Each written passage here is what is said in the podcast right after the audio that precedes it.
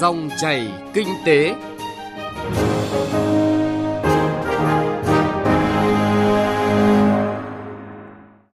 Xin chào quý vị và các bạn. Dòng chảy kinh tế hôm nay có những nội dung sau: nỗ lực đảm bảo vận hành an toàn lưới điện quốc gia, thực tế tại truyền tải điện Kon Tum, giá vàng tăng liệu có ảnh hưởng đến chính sách tiền tệ.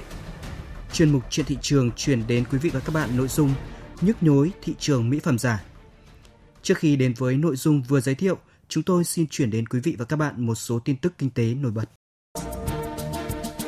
Thưa quý vị và các bạn, Thủ tướng Chính phủ Nguyễn Xuân Phúc vừa ký quyết định số hai mươi sáu năm hai không một chín phê duyệt danh mục doanh nghiệp thực hiện cổ phần hóa đến hết năm hai không hai không. Theo đó, có chín mươi ba doanh nghiệp thực hiện cổ phần hóa đến hết năm hai không hai không.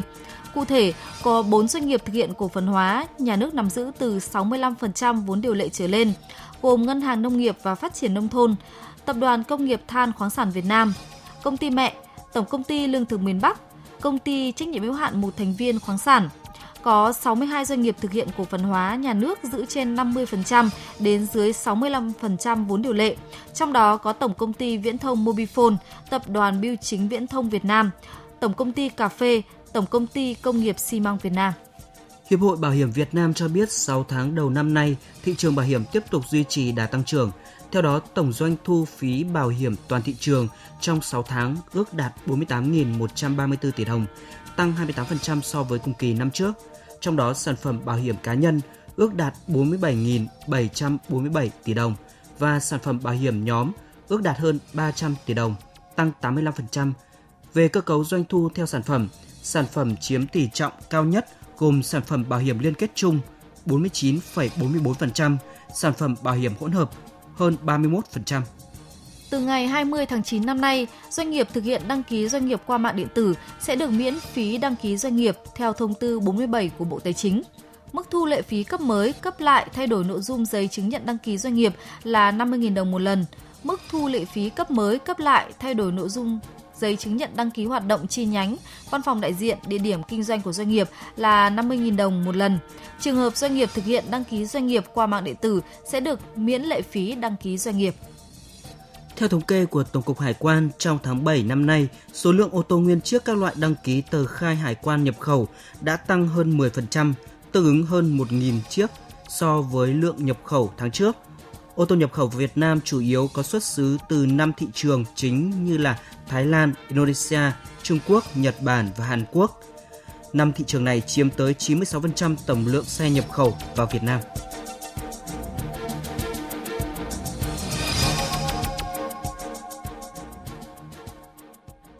Thưa quý vị và các bạn, ngoài những yếu tố tự nhiên như là địa hình hiểm trở, thời tiết khắc nghiệt, giông sét nhiều, thì tập tục đốt nương, đốt thực bì để làm rẫy của người dân ở nhiều nơi trên địa bàn tỉnh Kon Tum khiến công tác quản lý, vận hành lưới điện quốc gia đi qua địa bàn tỉnh gặp rất nhiều khó khăn. Để quản lý, vận hành an toàn lưới điện quốc gia đi qua địa bàn tỉnh này, trong bối cảnh khối lượng công việc tăng lên nhưng lao động lại giảm đi, truyền tải điện Kon Tum đặc biệt coi trọng công tác tuyên truyền gắn với đầu tư công nghệ hiện đại. Phóng viên Nguyên Long ghi nhận nỗ lực bảo đảm vận hành an toàn lưới điện quốc gia thực tế tại truyền tải điện Kon Tum. Truyền tải điện Kon Tum hiện đang quản lý vận hành hai trạm biến áp hai trăm hai mươi ki lô vôn và gần ba trăm năm mươi ki lô mét đường dây hai trăm hai mươi và năm trăm ki lô vôn đi qua địa bàn tỉnh Kon Tum và một phần của tỉnh Gia Lai. Trong đó có hơn hai trăm bốn mươi ki lô mét đường dây năm trăm ki lô vôn hai mạch và khoảng chín mươi ki lô mét đường dây hai trăm hai mươi ki lô vôn. Có ba vấn đề lớn gây khó khăn cho công tác quản lý vận hành, bảo đảm an toàn lưới điện quốc gia đi qua địa bàn. Thứ nhất, Kon Tum là địa bàn trồng cây cao su công nghiệp quy mô lớn. Cây chạy dọc hành lang tuyến lại sinh trưởng nhanh. Vào mùa mưa bão, nguy cơ ngã đổ, vi phạm hành lang tuyến rất cao. Do vậy, đơn vị đã chủ động phối hợp cùng với các cấp chính quyền, công an địa phương để tuyên truyền phổ biến, giới thiệu các quy định của pháp luật về bảo vệ an toàn công trình lưới điện tới nhân dân. Thực tế, trên tuyến đường dây năm trăm ki lô vôn mạch một, đoạn đi qua địa bàn huyện Đắc Tô, tỉnh Kon Tum, đội trưởng đội an ninh kinh tế tổng hợp Phạm Xuân Minh hiện đang công tác tại phòng an ninh kinh tế công an tỉnh Kon Tum cho biết, đường dây năm trăm ki lô vôn là công trình quan trọng liên quan đến an ninh quốc gia, nên việc đảm bảo an toàn cho tuyến đường dây thuộc trách nhiệm của cả hệ thống chính trị, trong đó có lực lượng công an. Về công tác tuyên truyền bảo vệ an toàn lưới điện tới người dân, ông Phạm Xuân Minh cho biết. Thứ nhất là tổ chức các buổi vận động tập trung đối với những cái khu vực dân cư gần hành lang, tổ chức tuyên truyền phát các tờ rơi cho người dân. Cái thứ hai nữa là vận động cá biệt đến từng hộ gia đình, viết các bản cam kết liên quan đến đảm bảo hành lang lưới điện, cũng như là vận động người dân tham gia công tác bảo vệ đảm bảo an ninh trật tự trên dọc tuyến đường dây nơi có hệ thống lưới điện đi qua. Một khó khăn lớn nữa trong công tác bảo vệ an toàn lưới điện ở Kon Tum đó là mùa khô cũng là thời điểm bà con ở nhiều nơi trên địa bàn tập trung đốt nương làm rẫy nên nguy cơ cháy lan làm ảnh hưởng tới lưới điện rất cao. Cùng với tuyên truyền vận động người dân không đốt nương rẫy thì thu dọn thực bì phát quang hành lang tuyến là công việc thường nhật của công nhân truyền tải điện Kon Tum. Vất vả nhất trong quản lý vận hành lưới điện khu vực Kon Tum và Gia Lai trong mùa mưa bão chính là nguy cơ sự cố do sét đánh vào đường dây rất lớn. Theo tính toán của Viện Nghiên cứu Vật lý và các trung tâm tư vấn và quan trắc địa lý, mật độ rông sét ở đây cao hơn nhiều lần so với các khu vực khác. Ông Trần Hoàng Đạo, Giám đốc truyền tải điện Kon Tum cho biết, đơn vị tập trung áp dụng công nghệ mới nhằm giảm thiểu nguy cơ sét đánh vào đường dây. Hiện nay thì công ty cũng đã đưa cái thiết bị u a vê vào vận hành và chủ yếu là phục vụ cho vấn đề kiểm tra cái hành lang tuyến cũng như là kiểm tra kỹ thuật về tuyến đường dây. Đối với truyền tải điện Kon Tum thì vừa rồi chúng tôi cũng đã trang bị một cái loại máy mà dò tiếp địa để xác định hoàn công lại toàn bộ hệ thống tiếp địa, xác định sự hư hỏng của tiếp địa. Và đấy cũng là một trong những giải pháp mà nâng cao được cái năng suất lao động, giảm thiểu được cái vấn đề là sự cố do sét đánh. Ông Đỗ Đức Nhuận, công nhân thợ nghề bậc sáu trên bảy thuộc đội truyền tải điện Đắc Tô, truyền tải điện Kon Tum chia sẻ về công dụng của thiết bị dò tiếp địa trong công tác quản lý vận hành lưới điện. Cái công dụng của thiết bị là để rà soát kiểm tra tất cả hệ thống chống sét trên đường dây, nhất là cái hệ thống tiếp địa chạy ngầm dưới lòng đất. Trước cái mùa mưa bão thì thường xảy ra giông sét, đơn vị phải kiểm tra tất cả những cái vị trí trên phân đoạn tuyến quản lý để rà soát kiểm tra có đảm bảo đạt yêu cầu hay không. Nếu mà có những cái vị trí mà nó không đạt yêu cầu thì là phải xử lý kịp thời để đảm bảo chống sét trên đường dây. Trước đây khi mà có sự cố mà sét đánh trên đường dây thường anh em phải đi bộ tìm kiếm điểm sự cố, thường là do cái relay báo khoảng cách nó có nhiều cái sai số nên em rất cực khổ. Và sau khi đã tìm ra cái sự cố thì thường là phải đào lên kiểm tra cái hệ thống tiếp địa. Cái việc đào kiểm tra hệ thống tiếp địa nó gặp rất nhiều khó khăn vì có những cái hệ thống mà dây tiếp địa để chống sét á, dây tiếp đất chống sét trên đường dây á, nó gặp nhiều cái cản trở như là đá, gốc cây thì nó bị sai lệch. À, sau này nhờ có cái hệ thống dò tiếp địa à, dưới lòng đất á, anh em đỡ vất vả, cái công sức mà coi như tìm kiếm nó đã giảm, thời gian nó cũng giảm rất nhiều. Trên thực tế, trước đây để tìm được sự cố do rông sét rồi đào đất lên để xử lý được, cần phải ít nhất từ sáu đến tám người, thậm chí phải kéo dài vài ngày. Nhưng từ khi được trang bị máy dò tiếp địa, chỉ cần hai người thực hiện trong vòng ba mươi phút đến một giờ đồng hồ. Có thể thấy, nhờ được đầu tư các công nghệ mới này đã giúp ông Đỗ Đức Nhuận ở đội truyền tải điện Đắc Tô cũng như người lao động trong lĩnh vực truyền tải điện nói chung bớt được rất nhiều nỗi vất vả nặng nhọc, năng suất lao động cũng vì thế mà cao hơn.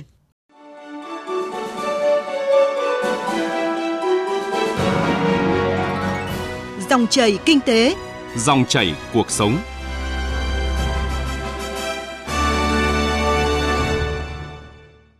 Thưa quý vị và các bạn, thị trường vàng trong thời gian qua biến động liên tục, mức tăng giảm lên tới hơn nửa triệu đồng mỗi lượng mỗi ngày. Các đơn vị kinh doanh vàng nới rộng biên độ mua bán lên tới từ sáu trăm nghìn đến bảy trăm nghìn đồng một lượng. Nhiều nguyên nhân được đưa ra nhưng chủ yếu là do giá vàng trong nước tăng theo giá vàng thế giới. Tuy nhiên, nhiều chuyên gia kinh tế khuyến cáo người dân không nên đổ xô mua vàng vì giá vàng sẽ biến động đột ngột trong thời gian ngắn. Phóng viên Bảo Ngọc phỏng vấn chuyên gia kinh tế tiến sĩ Nguyễn Trí Hiếu về nội dung này. Mời quý vị và các bạn cùng nghe. Thưa ông, giá vàng trong thời gian qua thì đã tăng đột biến và ông có nhận xét gì về giá vàng ở Việt Nam cũng như thế giới ở thời điểm này không ạ? Thì chúng ta biết rằng giá vàng trên thế giới đã vượt cái ngưỡng một nghìn bốn trăm năm mươi đô la và có thể à, đang tiến đến cái ngưỡng mới là một nghìn năm trăm đô la một ounce. Trong khi giá vàng ở trong nước cũng đã lên đến bốn mươi mốt triệu. Tôi nghĩ rằng với cái cuộc khủng hoảng toàn cầu hiện nay giữa Mỹ và Trung Quốc rồi bên cạnh đó có những cái khủng hoảng về quân sự, chẳng hạn như sự đối đầu của uh, uh, Tehran, của Iran với lại các cường quốc Tây phương, rồi cái vấn đề mà uh, thử vũ khí hạt nhân của Triều Tiên và những cái cuộc khủng hoảng khác trên thế giới. Bên cạnh đó là có những cái khủng hoảng về uh, kinh tế thương mại như việc mà Anh rời Brexit. Thì tất cả những cái khủng hoảng đó nó thường là nó tác động vào giá vàng và nó đẩy cái giá vàng lên. Bên cạnh tất cả những cái chuyện đó thì ngay cả trên cái thị trường hàng hóa, uh, giá dầu cũng đang giảm. Giá dầu giảm là có thể là những cái thị trường lớn trên thế giới đang bị tác động bởi cuộc chiến tranh thương mại. Và chính vì thế mà cái nhu cầu về dầu hỏa hiện tại đang giảm và từ đó cái giá dầu giảm. Thế thì trong tất cả những cái khủng hoảng như thế thì thường thường các nhà đầu tư tìm đến vàng như là một nơi trú ẩn tài sản an toàn và từ đó nó đẩy cái giá vàng lên. Thành ra cái dự báo của tôi là giá vàng trong nước cũng như giá vàng thế giới sẽ tiếp tục tăng uh, trong những tháng tới. Việc giá vàng tăng như vậy thì có ảnh hưởng gì đến chính sách kiểm soát chống đô la hóa và vàng hóa của nước ta không ạ thưa ông? Tôi nghĩ rằng không. Um, cho đến giờ này thì chúng ta đã thành công trong cái việc chống đô la hóa và vàng hóa. Vàng ngày nay không còn được lưu giữ cũng như là đầu cơ đầu tư như ngày xưa nữa.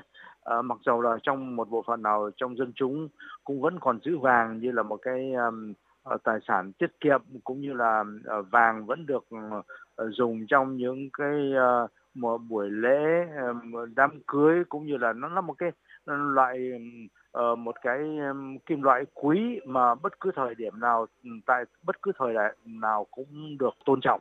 Thế thì um, người dân vẫn còn giữ vàng nhưng mà không phải là để đầu cơ và cũng không mua đi bán lại um, để mà kinh doanh như ngày xưa nữa. Thành ra cái chính sách vàng hóa của chúng ta uh, đã thành công, uh, chống vàng hóa là đã thành công. Rồi bên cạnh đó thì chính sách mà chống đô la hóa cũng thành công ở cái mức là uh, ngày hôm nay tất cả những cái hàng hóa của chúng ta không được liệt kê bằng tiền đô la nữa, và hiện tượng mà người ta găm giữ đô la một cách mạnh mẽ như ngày xưa cũng không còn. Thế thì với kết quả như thế thì tôi nghĩ rằng trong tương lai dầu cho giá vàng có biến động mạnh thì có thể nó có sẽ khuyến khích một số người đầu tư vào vàng, mà cái điều đó tôi có thấy là hợp lý. Nếu mà chúng ta thấy rằng đầu tư vào vàng mà có cái giá trị gia tăng trong thời gian sắp tới thì có thể dùng một cái số tiền nhàn rỗi của chúng ta để mua vàng.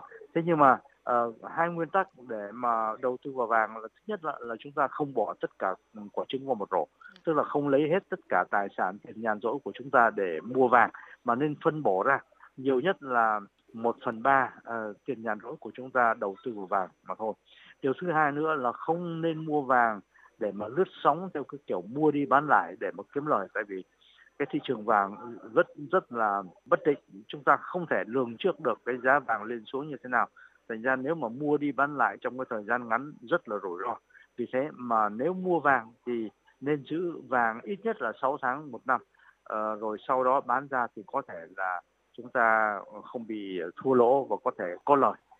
Rồi về phía thị trường đô la thì cái vấn đề mà chúng ta kinh doanh đô la thì không được phép. Chỉ có những cái cơ sở được giấy phép của ngân hàng nhà nước là kinh doanh mua đi bán lại ngoại tệ mà thôi. Còn nếu mà người dân nếu mà nhận được đô la từ người thân từ nước ngoài thì có thể giữ được đô la. Thế nhưng mà chúng ta không được phép uh, mua đi bán lại kinh doanh đô la.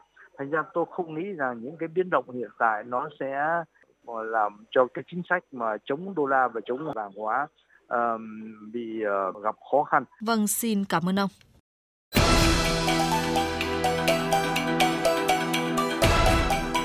Chuyện thị trường.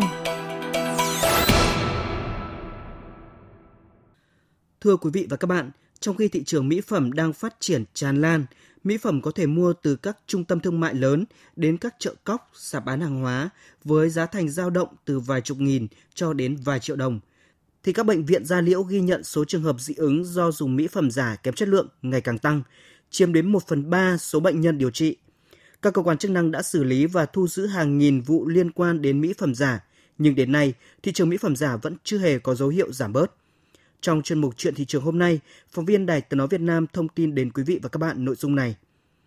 Những người sử dụng mỹ phẩm thường xuyên ở Hà Nội chắc không thể không biết đến những địa chỉ quen thuộc như ở cửa hàng phố Hàng Cá, Hàng Đường, Cầu Giấy, Nguyễn Sơn hay chợ Đồng Xuân, những nơi từ lâu đã được xem là thiên đường của mỹ phẩm. Nét chung của những địa chỉ này là lượng hàng hóa rất dồi dào và giá cả luôn rẻ hơn so với sản phẩm được bày bán tại các cửa hàng, đại lý chính hãng. Không có máy soi da, không có nhân viên tư vấn, chuyên gia trang điểm, nhưng các cửa hàng mỹ phẩm trên các phố Hàng Ngang, Hàng Đào, Nguyễn Sơn vẫn tấp nập khách do đánh trúng tâm lý của đa số người tiêu dùng, thích dùng mỹ phẩm hàng hiệu nhưng giá rẻ. Chị Nguyễn Ngọc Bích, một chủ cửa hàng mỹ phẩm khá nổi tiếng và lâu năm ở Hà Nội, cho biết. À, những cái chất như là những cái chất uh, chì này, thủy ngân này, rồi là những cái chất gây hại, rồi là gây ung thư cho người sử dụng. Như là ở chợ còn cái sản phẩm nhìn cái vỏ hộp nó rất là đẹp, nhìn trông rất là sang trọng, thế nhưng mà kiểu đánh lừa người người tiêu dùng. Thế còn người tiêu dùng thì cứ nghĩ là à, cái sản phẩm này nó đẹp, rồi là nó bắt mắt, rồi không không cũng không cần biết là bên trong nó có chất lượng như thế nào, nhưng mà cứ tin vào đó là cái, cái sản phẩm thật. Một số những cái phẩm sản phẩm giả trên trên thị trường bây giờ hầu như là thường thường chú trọng vào sản phẩm của Hàn Quốc này, rồi Nhật Bản. Càng là sản phẩm của các hãng nổi tiếng, càng dễ bị làm giả. Đó là nhận xét của chị Nguyễn Thị Thu Hương, nhân viên cửa hàng mỹ phẩm trong trung tâm thương mại Vincom. Điều này lý giải vì sao những sản phẩm in nhãn của các hãng danh tiếng trên thế giới được bày bán la liệt trong các cửa hàng, sạp chợ, thậm chí cả trên vỉa hè với giá rẻ đến mức khó tin. Đa số mỹ phẩm giả đều có bao bì in ấn đẹp, sắc nét, nếu chỉ nhìn bằng mắt thường khó phân biệt được đâu là hàng giả, hàng thật.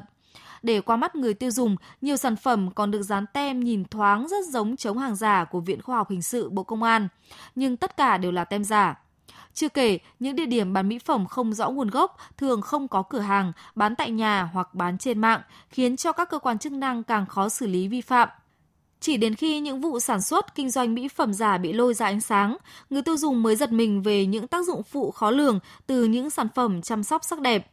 Theo số liệu thống kê của Viện Da Liễu Trung ương, số lượng người phải nhập viện điều trị do sử dụng mỹ phẩm giả, mỹ phẩm không rõ nguồn gốc thời gian qua đã tăng nhanh đến mức báo động. Và nguyên nhân nhiều nhất là những loại kem tự chế, kem gia truyền được quảng cáo có tác dụng làm trắng da cốc tóc. Các loại kem này thường chứa chất corticoid và thủy ngân có tác dụng làm da trắng, mịn tức thời. Nồng độ thủy ngân càng cao, pha chế corticoid càng nhiều thì càng có tác dụng nhanh. Nhưng nếu sử dụng lâu sẽ xuất hiện các triệu chứng mụn đỏ, teo da, rạn da, giãn mạch máu. Nhẹ thì dị ứng, nặng thì để lại các vết thương trên khuôn mặt, làn da suốt đời. Chị Trần Thị Trinh, một nạn nhân của việc sử dụng mỹ phẩm không rõ nguồn gốc, đưa ra lời khuyên. Mình phải biết rõ cái nguồn gốc đấy là ra sao, chứ không phải rằng là mình thấy rẻ là mình mua. Và chúng ta phải dùng những cái gì đấy đảm bảo cho làn da và cái sức khỏe của chúng ta. Kể từ năm một nghìn chín trăm chín mươi bảy, chức năng quản lý nhà nước về dược mỹ phẩm đã được giao cho Bộ Y tế. Tuy nhiên, đến nay vẫn thiếu chế tài cụ thể. Đã đến lúc mỹ phẩm cần phải được quản lý như các mặt hàng tân dược bởi nó tác động trực tiếp đến sức khỏe con người. Người tiêu dùng cần cẩn trọng khi chọn mua mỹ phẩm, tham khảo thông tin tư vấn từ các bác sĩ và các chuyên gia trang điểm chuyên nghiệp để chọn được mỹ phẩm phù hợp với làn da, tránh những trường hợp đáng tiếc do dùng phải mỹ phẩm giả kém chất lượng. Bà Nguyễn Ngọc Tuyết Trinh, giám đốc truyền thông đối ngoại, công ty Roreal kiến nghị. Ở cái góc độ là kênh phân phối thương mại điện tử, lực lượng các cơ quan chức năng cũng nên chuẩn bị cho mình một cái đội ngũ có đầy đủ cái khả năng, có đầy đủ cái nghiệp vụ để có thể đáp ứng được cái sự phát triển của cái kênh thương mại trong thời gian sắp tới. Vì nếu không được đầu tư đúng, không được chuẩn bị tốt thì không thể kiểm soát được. Để ngăn chặn tình trạng hàng giả, hàng nhái mỹ phẩm tràn lan trên thị trường, Cục Quản lý Thị trường đã tăng cường kiểm tra, kiểm soát các hoạt động sản xuất dược phẩm, mỹ phẩm, thực phẩm chức năng, xử lý nghiêm các tổ chức, cá nhân hoạt động thương mại điện tử, kinh doanh hàng lậu, hàng giả, hàng kém chất lượng thuộc nhóm hàng dược phẩm, mỹ phẩm, thực phẩm chức năng. Tuy nhiên, quan trọng nhất vẫn là thói quen của người tiêu dùng. Không nên ham rẻ, mua hàng ở những cửa hàng không uy tín, không nên chỉ vì những lời quảng cáo hoa mỹ mà mua những sản phẩm tự làm, không đảm bảo chất lượng. Chuyên mục Chuyện thị trường cũng đã kết thúc dòng chảy kinh tế hôm nay. Chương trình do biên tập viên Bảo Ngọc và nhóm phóng viên kinh tế phối hợp thực hiện. Xin chào và hẹn gặp lại quý vị và các bạn.